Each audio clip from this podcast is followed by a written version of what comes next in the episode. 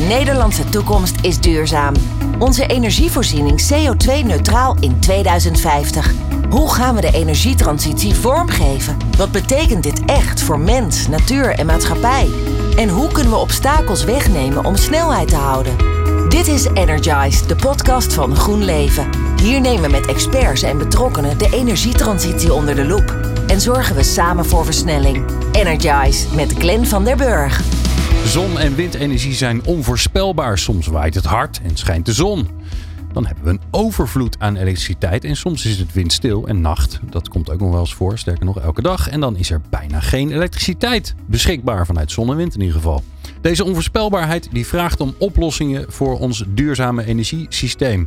Eerder hebben we het al gehad over de rol van waterstof in dat energiesysteem. En in deze aflevering kijken we naar de rol van batterijen of accu's. En wat is eigenlijk het verschil? Nou, daar komen we vanzelf achter. Nou, dat klinkt redelijk eenvoudig toch? Ja, je zet ergens een batterij neer en dan sla je stroom in op. En dan als je het nodig hebt, haal je het eruit. Maar is dat ook zo? Nou, dat vraag ik aan twee experts. Uh, Robert Kleiburg is de gast, boardmember bij Energy Storage N L. En Paul Noteboom, projectontwikkelaar batterijen bij GroenLeven. Fijn dat je luistert. Hoe versnellen we de energietransitie? Energize, de podcast van GroenLeven. Uh, Robert en Paul, fijn dat jullie er zijn. Al hier in de studio, uh, gewoon draaiend op stroom. We gaan niet op batterijen volgens mij. Volgens mij zitten, hangen we gewoon aan het net gezellig. Uh, uh, batterijen in een duurzaam energiesysteem. Robert, waarom hebben we die nodig? Ja, je hebt het eigenlijk al gezegd in de introductie. Er komt steeds meer wind- en zonne-energie in het systeem. En dat betekent dat we soms overschotten hebben, soms tekorten. Uh, en dat betekent weer dat we ja, die overschotten het liefst ook uh, zouden willen gebruiken en nuttig in willen zetten. En dat kan via batterijen, dat kan ook via andere vormen van opslag. Uh, warmteopslag is een hele bekende, maar ook uh, opslag in moleculen, bijvoorbeeld in waterstofopslag. Dus dat wordt steeds belangrijker in een uh, duurzaam energiesysteem. Ja. Wat doen we nu eigenlijk als we, want we hebben nu eigenlijk ook al momenten dat we een overschot hebben aan, aan elektriciteit. Wat, wat, wat doen we daar nu mee? Ja, dat heet met een mooi Engels woord curtailment. En dat betekent eigenlijk dat we het weggooien. Dus, echt waar? Uh, ja, de, de, worden, de wieken van zonnepanelen of de wieken van windmolens worden uit de wind gedraaid. En uh, de inverters van zonnepanelen worden regelmatig afgeschakeld. Uh, omdat, uh, ja, omdat we eigenlijk negatieve prijzen hebben. Uh, dus is, moet je eigenlijk als, uh, als producent gaan betalen om uh, die energie ook op het net te zetten. Mm. En uh, ja, daar zijn veel ondernemers uh, niet van gediend. Nee, dat snap ik. Nee, daar ben je niet voor in de business gegaan, kan ik me zo voorstellen, Paul. Uh, ja, j- jullie zijn dat natuurlijk ook niet als GroenLeven om vervolgens de energie uit je mooie zonnepark of je, uh, je, je parkeergarage die je overdekt hebt, om vervolgens die stroom maar uh, uh, uit te zetten of sterker nog om er voorbij te betalen. Dat wil je natuurlijk niet. Nee, dus bijbetalen doen we nooit. Um, en als het inderdaad negatief wordt, dan zetten we ze gewoon uit, omdat het net het niet nodig heeft. Ja. Dus, um, ja, moment... Doodzonde. Maar de, daar voelt, het voelt alsof daar een business case is, toch? Want ja, stroom is misschien op dat moment even niks waard, of zelfs, zelfs negatieve waarde. Maar dat is natuurlijk een paar uur later, als het donker is, misschien anders. Ja. En um, dat hebben we al een paar jaar geleden gezien, dat dit een business case is, die steeds groter wordt. En Robert zei het al. Als er meer duurzame energie in het systeem komt, dan krijg je die fluctuaties van prijs en van uh, vraag en aanbod steeds meer. En dan uh, wordt het steeds aanlokkelijker eigenlijk om daar een soort van opslag in te zetten. Die dan op het moment dat je te veel hebt, het eruit trekt, zodat het stabiel blijft. En op het moment dat je te weinig hebt, dat je het weer bij doet. Ja, in het klein zou je zeggen van nou, als je, als je slim bent, dan kun je dat thuis ook doen. Dan kan je, als je een flexibel contract hebt, op het moment dat het nul euro kost, dan laat je je batterij in bijvoorbeeld je auto op. En op het moment dat het wel uh, waard is, uh, uh, dan laat je het er weer uitlopen. Zo simpel werkt het volgens mij, toch? Robert, of niet? Ja, dat zou kunnen. Ja, eigenlijk zit hier een heel wat makkelijke business gewoon. Ja. Of valt nou, het tegen? De, de, de, één kant op, uh, dat is denk ik wel makkelijk. Uh, als je je batterij, of je batterij van je auto opladen, je moet hem toch opladen. Dus of je dat dan uh, doet op het moment dat de prijzen negatief zijn of uh, hartstikke duur. Ja, dat is denk ik een hele eenvoudige keuze. Uh, de andere kant op, om het ook weer uit de batterij van je auto te halen. Uh, en het dan weer terug te leveren naar het net. Daar heb je nog wel meer technische innovaties nodig. Dat noemen ze in het Engels uh, vehicle to grid. Uh, en dat is, uh, die, die laders die zijn op dit moment nog heel erg duur. Hmm. Er wordt wel heel hard aan gewerkt om die ook wel goedkoper te krijgen. Ja. Uh, laten we eens beginnen met, want, want je zei het zo al even, Robert, uh, batterijen kunnen een hele belangrijke rol spelen, maar er zijn ook andere manieren om het op te slaan. Warmte, uh, uh, moleculen. Dat is wat mooi als je met experts praat. Die hebben het dan niet over waterstof, maar over moleculen, want er zijn nog meer. Er zouden nog wel eens meer op opties kunnen zijn dan alleen waterstof. Um, waar moeten we die batterijen vooral niet gebruiken? Dus wat, wat, is, wat is geen slimme plek om ze neer te zetten? Uh, nou, de, de plek, uh, de, de, dat maakt denk ik niet zo heel veel uit. De toepassing. In het, in het uh, ja. elektriciteitssysteem, uh, ja, zou ik zeggen, het, het, de meest logische plek is daar waar de congestie is. Uh, dat is misschien een beetje, een beetje raar, want batterijen kunnen ook congestie veroorzaken, maar ze kunnen ze ook oplossen. Dus in mijn optiek ja, zou je ze eigenlijk in moeten zetten om ook die congestieproblematiek uh, op te lossen. Um, ja, help ja. ons eens even, want ik zie bijvoorbeeld voor me, je, je wil ergens een aansluiting doen om juist uh, stroom, uh, nou, hè, een prachtig uh, zonneproject van, uh, van GroenLeven, die wil graag leveren aan het net. Nou, gedoe, net vol, je kan er niet op kwijt. Hoe zou je dat op kunnen lossen met een batterij?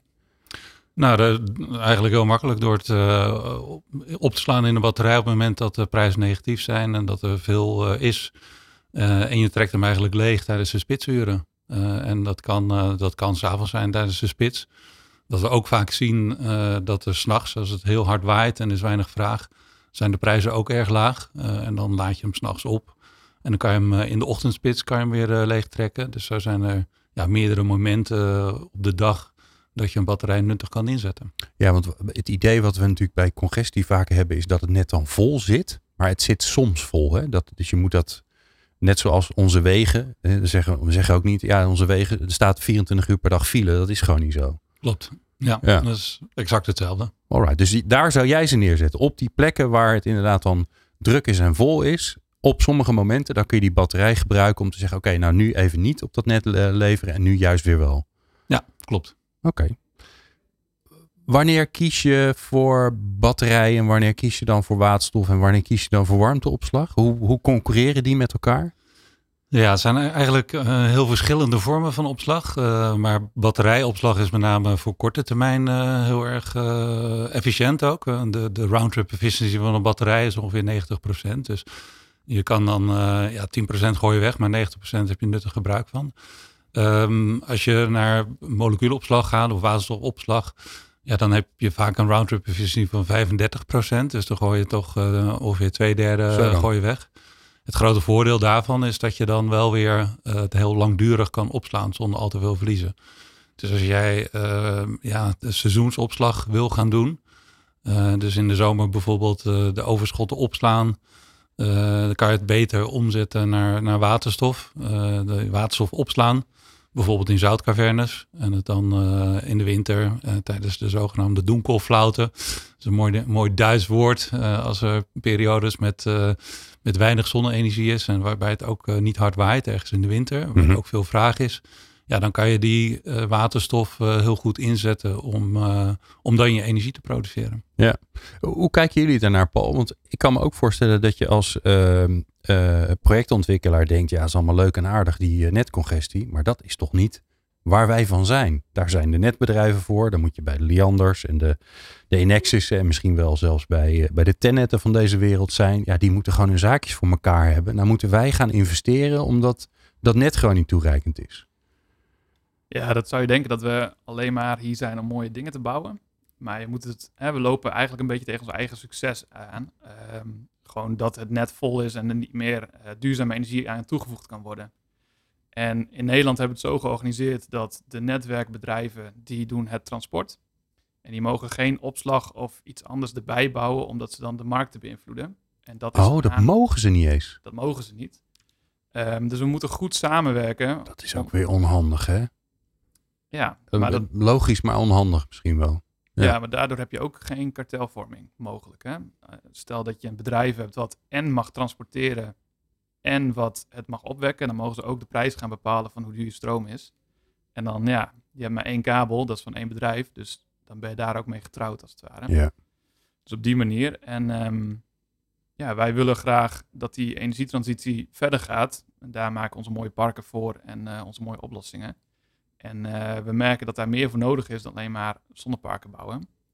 um, ook opslag. Om dus die stroom netjes op het net te kunnen krijgen. Ja, want je, andersom gerekend zou je kunnen denken, voor jullie is het interessant. Want op de momenten dat de prijs het hoogst is en dus uh, de nood de nood ook het hoogst, ja, dan is het moment dat je kunt gaan leveren doordat je je opslag goed hebt geregeld. Ja, precies. Andersom, Robert, kan ik me ook voorstellen dat je denkt, ja, dan gaan al die, al die parken en al die bedrijven, uh, we hebben hier ook wel eens uh, samen met GroenLeven een uh, distributiecentrum gehad. Die zei, ja, we hebben heel veel dak. Dus eigenlijk worden we een soort energiehub. Die gaan allemaal, die gaan allemaal, allemaal hun eigen opslag regelen. Ik zou denken, dat is toch niet efficiënt. Dan moet je, dan regel dat gelijk in het netwerk. Dan moet je gewoon een slimmer netwerk bouwen, waar je ook je opslag in regelt. Maar dat, ja, dat mag dus blijkbaar niet. Nou, de netbeheerder mag dat niet. Uh, je mag wel als bedrijven, coöperatie of iets industrieterrein samenwerken. Uh, daar is ook een modieus woord voor. Dat noemen we energy hubs in goed Nederlands.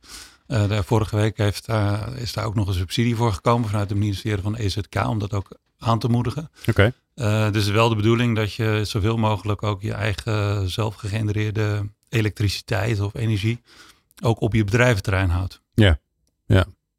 En, uh, help mij eens even, um, Paul, want dan, dan kunnen we ons een beeld vormen. We noemen het een batterij. Ja. We noemen het niet een accu. Ik weet ook niet wat het verschil is, eerlijk gezegd. Maar hoe, zie, hoe ziet zo'n ding daaruit? Hoe groot is een batterij? Um, nou, je kunt ze zo groot maken als je zelf wil. Maar okay, de batterijen die wij gebruiken vanwege transport zijn eigenlijk de grootte van de zeecontainer. Oké, okay. En die zijn? Uh, negen bij drie meter. negen bij drie? Ja. En um, ja, veel groter wil je niet. Want die dingen zijn wel ontzettend zwaar. Ze wegen rond de veertig ton per stuk.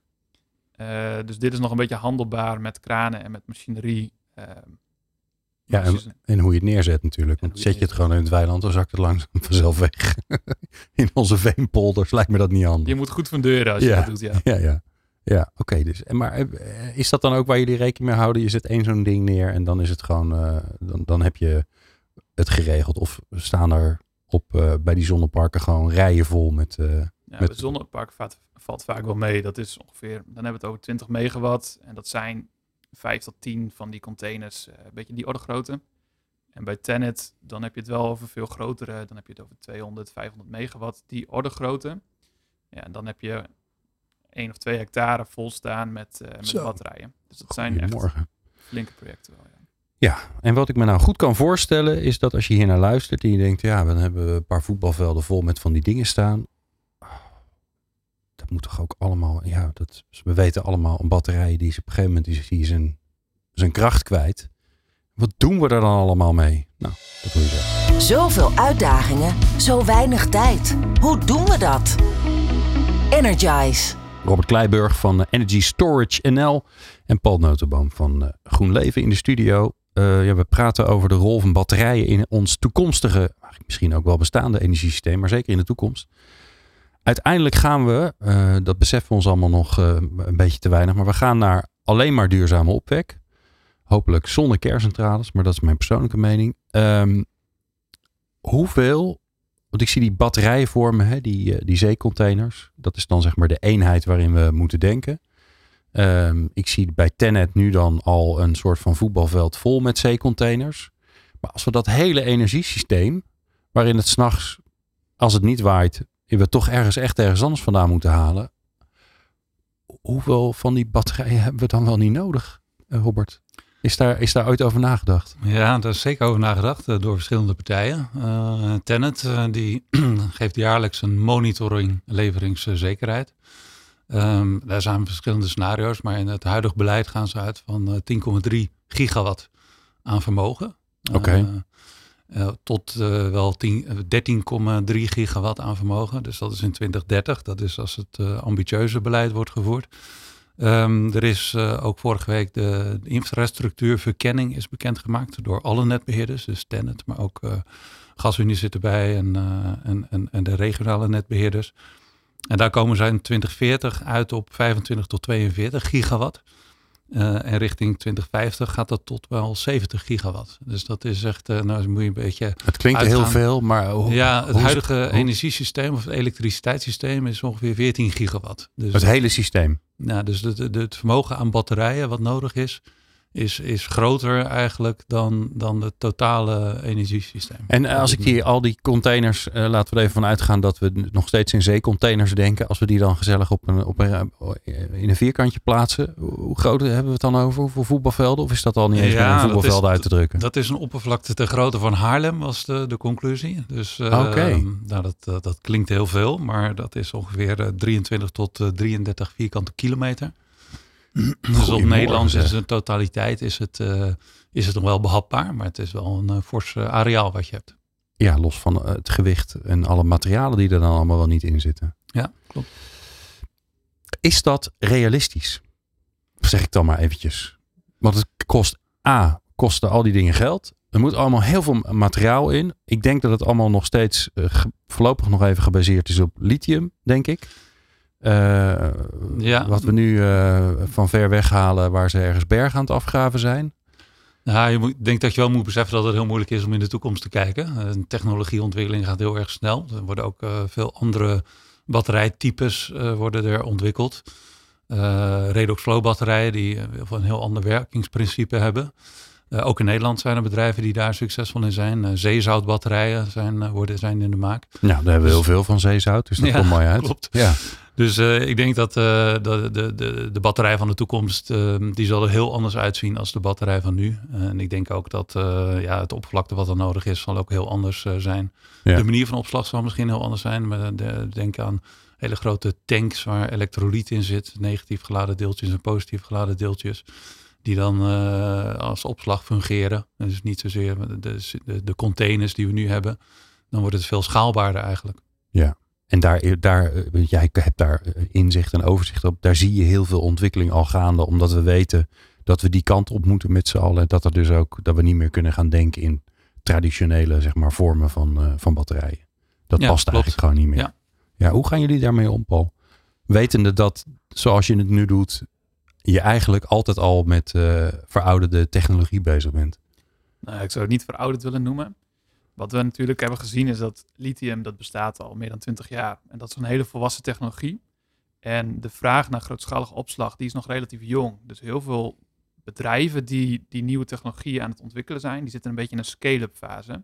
Dus dat is meer nog R en D, kijken wat er is mogelijk. En die kunnen nog niet een, hè, een product met een strik erom leveren, wat wij nodig hebben om het, om het te plaatsen als het ware. Dus yeah. we, houden, we hebben goed contact met heel veel van die bedrijven. En we zijn ook alvast aan het kijken van, nou ja, wat past in, de, in wat wij zien dat nodig is.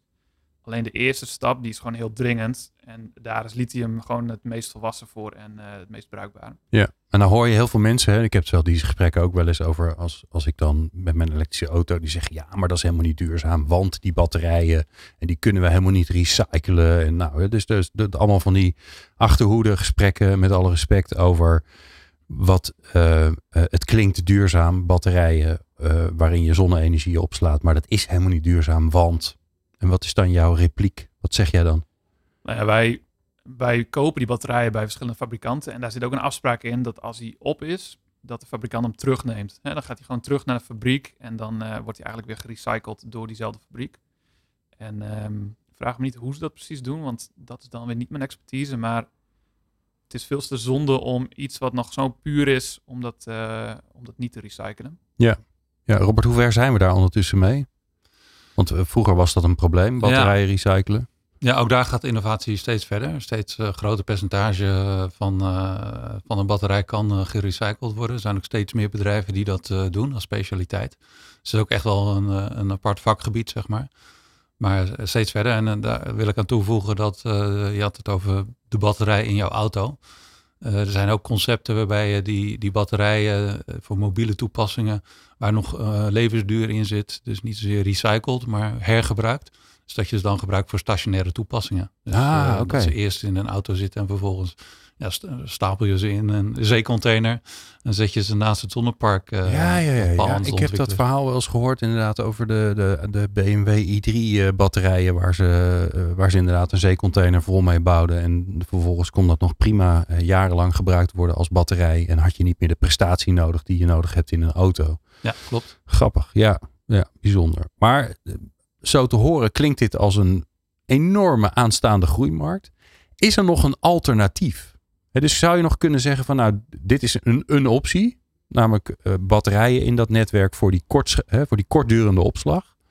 Is er nog een soort van concurrent? Uh, is er nog een soort stammenstrijd gaande waarbij je zegt van nou, je kunt voor batterijen kiezen. Maar er is ook nog een andere uh, technologie. En, en Paul is het al uh, nee te schudden. Nou ja, uh, van oudsher hebben we een uh, energiesysteem waarbij je dus uh, je aanbod kon sturen. En dat kwam van een centraal punt. Als je van dat systeem af wil, dan zul je iets van een buffer moeten gaan inbouwen. Want dan heb je namelijk je aanbod, dat is flexibel. En je vraag is ook flexibel. Um, dus en daar moet dan een batterij tussen. Dus het enige, wat ik, het enige andere wat ik kan bedenken is eigenlijk dat je gewoon meer kerncentrales bouwt. En uh, ja. blijft bij de centrales. En daar ben ik niet voor. Maar verder is mijn persoonlijke mening totaal niet van belang. Maar ik heb mij door experts laten vertellen dat het te duur is. En niemand wil dat ding in zijn achtertuin en, uh, enzovoort. Um, maar daar, dat, dat geheel terzijde. Ik zou zeggen dan maar batterijen. Hè? Liever batterijen dan kerncentrales. Ja, misschien uh, de, de als toevoeging dat uh, als je hoogteverschil hebt, bijvoorbeeld in de Alpen, dan is, uh, is er ook wel mogelijkheid om het uh, water weer uh, bij lage prijs omhoog te pompen. En om het uh, wegen hoge prijs weer naar beneden te laten vallen. Dat is uh, een heel veel voorkomende okay. vorm van opslag. Maar dat is in Nederland uh, niet echt uh, ja, dan krijg je een soort stuwmeerachtige... Uh, ja. Klopt. Ja. Uh, en je hebt ook nog wel andere meer innovatieve vormen, zoals uh, wat ze noemen C A E S, Compressed Air Energy Storage.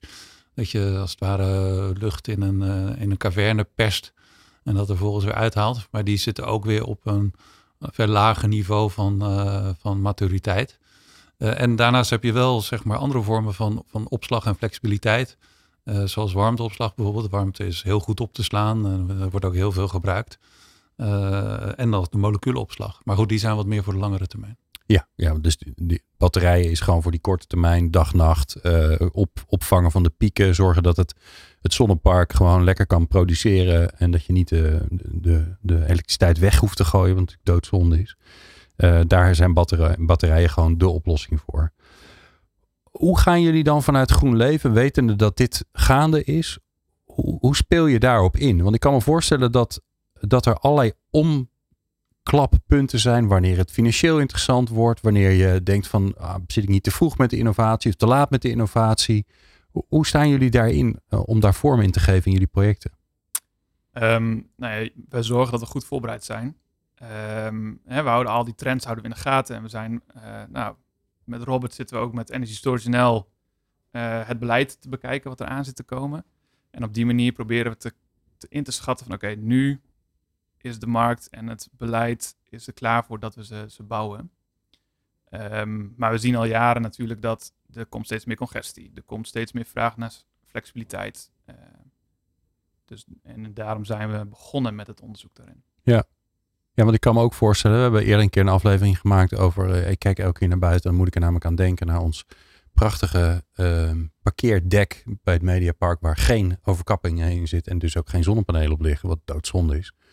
Um, daarbij kan ik me ook voorstellen dat je zegt, nou, moet je dan niet op een slimme manier in dat systeem wat jullie eigenlijk ontwikkeld hebben bij GroenLeven, moet je daar dan niet op een slimme manier ook die batterijtechnologie daar gewoon inbouwen?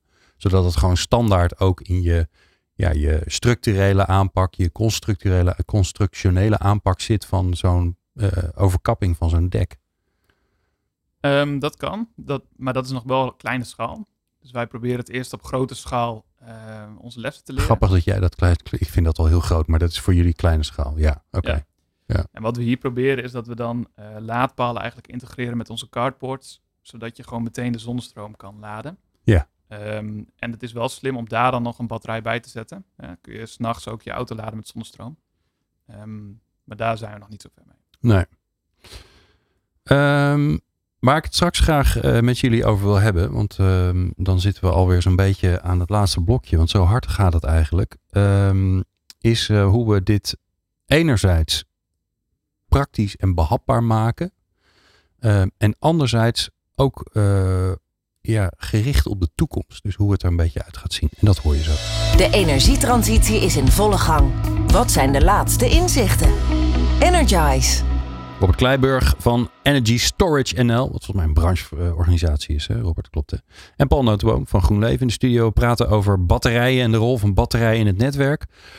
Paul, Als ik dit allemaal zo hoor, dan denk ik, nou, dat is een superbelangrijk onderdeel van ons toekomstige energiesysteem. Sterker nog, eigenlijk hebben we ze nu al nodig, die batterijen. Want we zijn nu al, uh, als, het, uh, als de zon schijnt, uh, zon schijnt en de wind waait, dan zijn we nu al uh, elektriciteit aan het weggooien, wat doodzonde is. Volgens mij uh, les één duurzaamheid, niks weggooien. Um, wat houdt nu... Uh, Uh, wat, wat is hetgene wat nu, zeg maar, de ontwikkeling en het investeren in die batterijen, wat volgens mij super belangrijk is, wat, wat, wat, wat remt het nu af? Wat houdt het nu tegen? Wat is de, de grootste bedreiging? Nou, ik zal een klein beetje uh, achtergrond erbij schetsen. In Nederland hebben we het zo georganiseerd dat als je elektriciteit produceert, dan heb je geen netwerkkosten. En als je van het net af... oh, dan kun je aangesloten worden op ons Nederlands elektriciteitsnetwerk en dat kost nul euro. Ja, dus de, de hardware kost wel geld, maar je ma- jaarlijks contract, dat is dan gratis. Oké, ja. Bijna gratis. Maar als je van de net afneemt, dan moet je wel jaarlijks ook je contractkosten uh, betalen. Oké, okay, uh, ja. Ja, dan moet ik thuis ook. Ik betaal aan, aan Liander voor mijn aansluiting. Ja, ja, ja precies. Een soort huur. Dat, ja. Dat is hier niet anders. Um, en als een batterij goed wil helpen, dus goed wil stabiliseren, dan moet hij en van het net kunnen afnemen als het te veel is en terug kunnen zetten als het te weinig is. Alleen de laatste jaren is eigenlijk zijn de kosten om van het net af te nemen, die zijn enorm gestegen. En het is nu nog steeds onzeker hoe dat verder gaat ontwikkelen. Dus, maar hoeveel is enorm ongeveer? Dan moet ik dan denken vijf procent, tien procent inflatieniveau? De, de laatste vier jaar is het grofweg uh, driehonderd procent gestegen qua kosten. Oké. Okay. Dus een aantal jaar geleden was de business case voor batterijen was gewoon erg goed. Een jaar geleden was hij solide. En nu is hij eigenlijk uh, kantje boord en zometeen dan staat hij onder water. Dus daar moet iets van duidelijkheid komen. En het is niet alleen dat hij... En even zodat iedereen het snapt, hè? Je hebt een... Ik, ik, ik, ik denk, we hebben een, een, een zonneproject. Ja. Er staan veel zonnepanelen. Die sluit je aan op het netwerk. Dan gaat de stroom één kant op. Uh, huurkosten voor de aansluiting bijna nihil. Vervolgens zet je tussen dat park en die Aanse en, de, en het netwerk, en ik versimpel het even heel erg, hè. Daar zet je een grote batterij tussen, want superhandig, dan kan je stabiliseren, dan kan je van het net afnemen op het moment dat het te veel is, of je kan opslaan vanuit het zonnepark als het te veel is, en je kunt ook afgeven aan het net als het te weinig is, hè. Dus uh, TenneT, uh, Lianders, iedereen heeft er baat bij.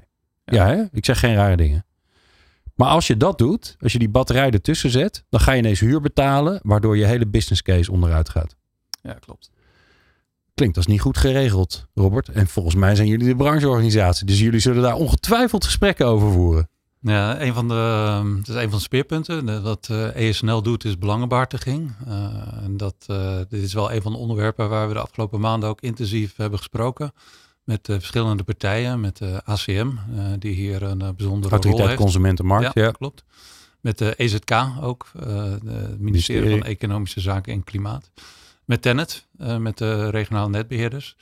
Uh, en uh, ja, dit is ook wel iets wat, uh, wat aandacht heeft en uh, waar ge- gezocht wordt naar een oplossing. Uh, zodat uh, ja, dit fenomeen uh, niet meer voorkomt of in mindere mate voortkomt. Die want herkennen zij dan ook, hè, want vaak is het natuurlijk zo, die regel is er niet voor niks. Die is bedacht en dat was een slimme regel, want anders hadden we hem waarschijnlijk niet bedacht. Of was hij al eerder een keer veranderd. Nu uh, komen we in een nieuwe wereld terecht, een nieuw energiesysteem, innovatie. En dan blijkt er ineens zo'n regel te zijn waardoor het niet handig is. Zeggen die ambtenaren uh, en collega's van de netwerkbedrijven, zeggen die dan ook van ja, daar hebben we nu gewoon last van. Zodat er verandering kan optreden? Of is er veel discussie over? Wordt er ook gezegd, dikke pech uh, voor jullie business case. Jullie willen alleen maar geld verdienen. Nee, ik, ik, dit is wel een realisatie dat we meer flexibiliteit nodig hebben. Uh, zojuist heb ik ook die getallen gegeven. Nou, die komen ook van de netbeheerders af. Dus er is al zeker een bereidheid om mee te denken. En om dit uh, ongewenste effect uh, ook uh, ja, op te lossen. Uh, er zijn ook wel bepaalde spelregels afgesproken. Ook in Europees verband. Een hele belangrijke waar de A C M naar kijkt is kostenreflectiviteit. Ze willen ook dat als een, een, een iemand bijdraagt aan kosten voor de netbeheerder, dat hij daar ook voor moet betalen. En daar zijn we met name ook creatief aan het nadenken over, ja, kunnen we dan in dat, dat inpassen van die batterijen daar ook rekening mee houden, hè? Zodat die uh, in ieder geval niet het probleem verergert uh, en uh, idealiter natuurlijk het, het probleem oplost. En, en dan moet je denken aan als er opwekcongestie is, dat, dus dat is als er te veel uh, productie is van zonne-energie of windenergie, ja, dan moet die batterij niet gaan ook gaan ontladen gaan, nee. en, en het, het probleem erger maken. Dus dan moet je afspraken maken over, nou, dan gaat hij in ieder geval, in ieder geval, dan gaat hij of hij doet niet, niets, of hij gaat ontladen. Uh, waardoor die het, of laden, waardoor die het uh, probleem oplost. En andersom, want je hebt natuurlijk ook uh, afnamecongestie. Dat is als er uh, ja, op die, die, die winterse dag, als er heel veel vraag is, ja, dan uh, kan een batterij, die kan ook het probleem verergeren door ook te gaan laden. Nou, dan moet hij juist ontladen. Dus daar, ja. daar die kostenreflectiviteit is een belangrijk principe. En de partijen zijn met elkaar in gesprek om te kijken hoe we dat dan werkbaar kunnen maken. In het verleden was er één type aansluiting. Een, uh, dat, een, een aansluiting, uh, dat heet een, een A T O. Een uh, aansluiting en transportovereenkomst die je afsluit met je netbeheerder. En dat is een vaste aansluiting. Dus je, je spreekt af dat je altijd krijgt, heb je dan recht om dat af te nemen. En waar we naartoe gaan, dat zijn, dat noemen ze dan non-firm A T O's. Of niet, uh, niet uh, vaste aansluitingen, dat je accepteert dat je op bepaalde momenten geen gebruik kan maken van het net. Uh, en in ruil daarvoor dus ook een uh, lagere kosten in rekening ja, krijgt. Ja. Ja. ja, want uiteindelijk ja, moeten we het met z'n allen uh, zien te organiseren. Omdat die centrale aansturing gewoon nou helemaal niet meer werkt met dit systeem. Um, even nog lekker concreet. Dat vind ik wel leuk om van jou te horen, Paul. Um, jullie hebben vast leuke projecten waarin je dit toepast. Heb je een mooi voorbeeld Uh, waarvan je zegt van kijk, daar hebben we het zo in elkaar uh, gestoken. En daar zitten eigenlijk heel veel van de elementen die we nu besproken hebben, die zitten erin. Nou ja, heel veel van de elementen die Robert net bespreekt, die, uh, die zijn eigenlijk heel nieuw. Um, maar ik, ik vind het wel leuk om even misschien ons eerste project even te, uh, aan te stippen. Um, ons eerste project, eigenlijk toen wij hiermee begonnen met, ont, met, met onderzoeken van uh, wat kunnen we met batterijen, was uh, tweeduizend eenentwintig, voordat hier heel veel aandacht voor was. En wij bouwen zonneparken die soms veel te groot zijn voor de kabel waar die op aangesloten is. De zon schijnt heel zeldzaam perfect voor een zonnepark. Dus je kunt best wel met een kleinere aansluiting gewoon goed je stroom op het net zetten. Maar we vonden het eigenlijk zonde. Dus we dachten, laten we eens kijken of we dan gewoon 's middags kunnen opladen en 's avonds erop kunnen zetten. Toen begonnen we een beetje te trekken aan dat draadje. En toen kwamen we erachter dat er uh, gewoon deze hele wereld achter zat. En zijn we dat ook, uh, nou ja... nu al bijna drie jaar aan het ontwikkelen en verslimmen en, uh, en dat soort zaken. Ja. En uh, nou, dat project dat, uh, dat is nu, wordt nu gebouwd. Dus dat, uh... En wat maakt dan, hè, want daar hadden we het net al even over, wat maakt dan dat, dat jullie ervoor kiezen om eigenlijk voor de troepen uit al te gaan investeren, al te gaan uitproberen? Uh, zit, zit dat in de, de cultuur van GroenLeven om dat een beetje op te zoeken? Is die ruimte er ook? Want ik kan me ook goed voorstellen dat destijds in tweeduizend eenentwintig... maar een business case voor, toch? Een beetje stroom en dan moet je een uh, veel te dure batterij kopen en uh, maar zien hoe het allemaal gaat. En toch doen jullie dat dan? Ja, ja dat zit wel echt in de bedrijfscultuur. Um, we zijn bijvoorbeeld de eerste die groot geworden zijn in Nederland met drijvende zonneparken. Uh, dat begon met een uh, zonnepaneel op een buis. En toen kwamen de engineers lag, uh, langs en die dachten, nou, zullen we dit anders even wel goed engineeren? En vervolgens uh, hebben we nou, meer dan tweehonderd megawatt piek op, uh, op de Zandwindplassen in Nederland liggen. En zo proberen we het ook met waterstof. Kunnen we dat slim uh, combineren met het zonnepark, maar ook met batterijen. Want we zien gewoon, er komt een kantelpunt aan en je wil voorbereid zijn. Ja. Dus ja. Ja. ja, maar ik kan me ook voorstellen dat het juist weer... Uh, kijk, nu heb je projecten die natuurlijk aan het net hangen, maar wat je ook ziet gebeuren al, ik ben benieuwd hoe jullie dat zien, is dat er toch ook langzaamaan op bedrijventerreinen bijvoorbeeld uh, wordt samengewerkt, dat de coöperaties worden gemaakt, zodat mensen onderling energie kunnen uitwisselen. Hè? De, het, het balanceren van de ene partij die heeft uh, juist uh, 's nachts wat meer uh, energie nodig, de andere juist overdag, de ene heeft warmte over, de, ene, de andere heeft warmte tekort. Dat soort gesloten, of relatief gesloten systemen ga je natuurlijk langzaamaan een beetje zien ontstaan. Hè? Er zijn ja. allerlei regelgevingen die, die het lastig of lastiger maakt. Maar daar ga je natuurlijk wel naartoe. Ik kan me voorstellen dat die kennis die jullie nu op hebben gedaan, dat die, dat die daar heel mooi in past. Ja, dus uh, hè, wat je net noemde, die gesloten systemen noem je ook wel een G D S, gesloten distributiesysteem. En dan heb je minder last van alle regelgeving. Dan is één partij die mag dat organiseren. En als we zo'n gebied hebben, dat hebben we al een paar projecten wat we, dat we het aan het uitwerken zijn, om daar een batterij te plaatsen dat de eigenaren van het G D S gewoon intern goed kunnen stabiliseren. En uh, nou, die technische kennis en kunde komt daar goed bij, uh, bij van pas. Ja. Is dat ook iets waar, waar, waar jullie je hard voor maken uh, bij Energy Storage N L? Want we kunnen wel voor alles natuurlijk naar die netbeheerders kijken. Maar ja, het is natuurlijk doodzonde om uh, je stroom op te wekken. Vervolgens het net op te sturen terwijl je buurman het nodig heeft. Ja, ja zeker. Uh, om een concreet voorbeeld te geven, in Tilburg uh, twee, twee bedrijven. De een is een busmaatschappij. De, de busmaatschappij rij, rijdt ook met name overdag en nu wil uh, 's nachts uh, laden. De andere is een, uh, een, een vuilnisophaaldienstbedrijf. Uh, en die rijden met name... Uh, vroeg, toch? Nou ja, ja, die zijn, laden met name op overdag. Uh, en uh, ja, dus de een die kan over, overdag heeft die meer capaciteit nodig. En die is bereid om wat van zijn aansluiting op te geven.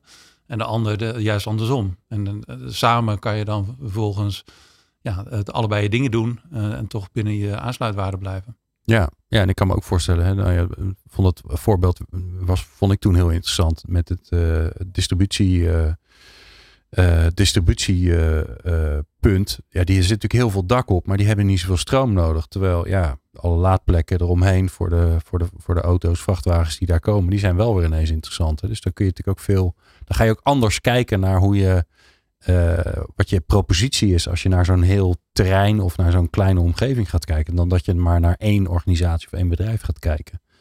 Dus dat, en dat en batterijen maken dat volgens mij nog veel interessanter. Om, want die kun je dan vervolgens ook weer delen met elkaar natuurlijk. Ja, in je eentje, in je eentje zo'n container neerzetten doe je misschien niet zo snel. Maar met een bedrijf, bedrijventerrein is dat ineens heel overzichtelijk. Ja, dat moet je wel organiseren. Dus je moet dan wel afspraken maken over ja, hoe ga ik die batterij aansturen. Maar daar zijn ook uh, hele goede voorbeelden van. Ja, ja, ja, en zeker als er toevallig een uh, slimme technische club uh, op bedrijventerrein zit. Dan uh, die Die, die, die, daar hebben die jeukende handen natuurlijk om dat voor elkaar te, te krijgen. Laten we uh, tenslotte nog even heel kort in de toekomst kijken. Dat is natuurlijk ingewikkeld, dat gaf je, gaven jullie zelf ook al aan. Uh, maar uh, droom even een beetje weg. Paul, als jij een beetje wegdroomt, wat zou nou een, echt een fantastisch project zijn voor jullie uh, om aan te gaan werken? Laten we zeggen over een jaar of vijf of zo. Met misschien ook wel dingen die er nu nog niet zijn. Oké, okay, nou ja, ik werk al aan prachtige projecten, maar... Um... Ja, je mag nog even level up gewoon. Nog even, nog even, nog nou, even, een, nog even, even een tandje voor, daar voorbij dromen. Van, oh, als dit toch zou kunnen. Ja. Ja, ik denk als je gewoon een hele provincie uh, zou kunnen stabiliseren bijvoorbeeld. Hè, dat je op bepaalde strategische plekken batterijen hebt geplaatst. En uh, windmolens en zon erop hebt aangesloten. Dat het gewoon geleidelijk het net in kan vloeien. Dat zou toch fantastisch zijn. Ja, ja. Dus stel je voor, de, de, er belt een provincie. Ja. Die belt, je, belt jou op en die zegt, Paul, weet je... geneuzel allemaal met al die plekjes. Gaat gewoon, fix het gewoon even voor onze hele provincie. Dat zou echt een droomproject zijn. Dat zou wel echt een droomproject ja, zijn. Ja. Cool. Robert, wat is een droomontwikkeling of droomvervolg waarvan jij denkt van nou, dat, dat zou mooi zijn als we daar uh, naartoe kunnen of als dat gaat ontstaan? Nou, Nederland, uh, dat weet niet, niet iedereen, maar die loopt echt voorop als het gaat om de uitrol van uh, wind- en zonne-energie. Uh, we hebben nu vijftig procent van ons uh, elektriciteitssysteem uh, verduurzaamd. Dus uh, alleen al door wind en zon. Ja, dat moet naar honderd procent en al heel snel in uh, twintig vijfendertig. Dus dat is, uh, dat is de, best wel snel. Ja, en wetende dat onze uh, vraag naar elektriciteit alleen maar extreem aan het stijgen is. Hè?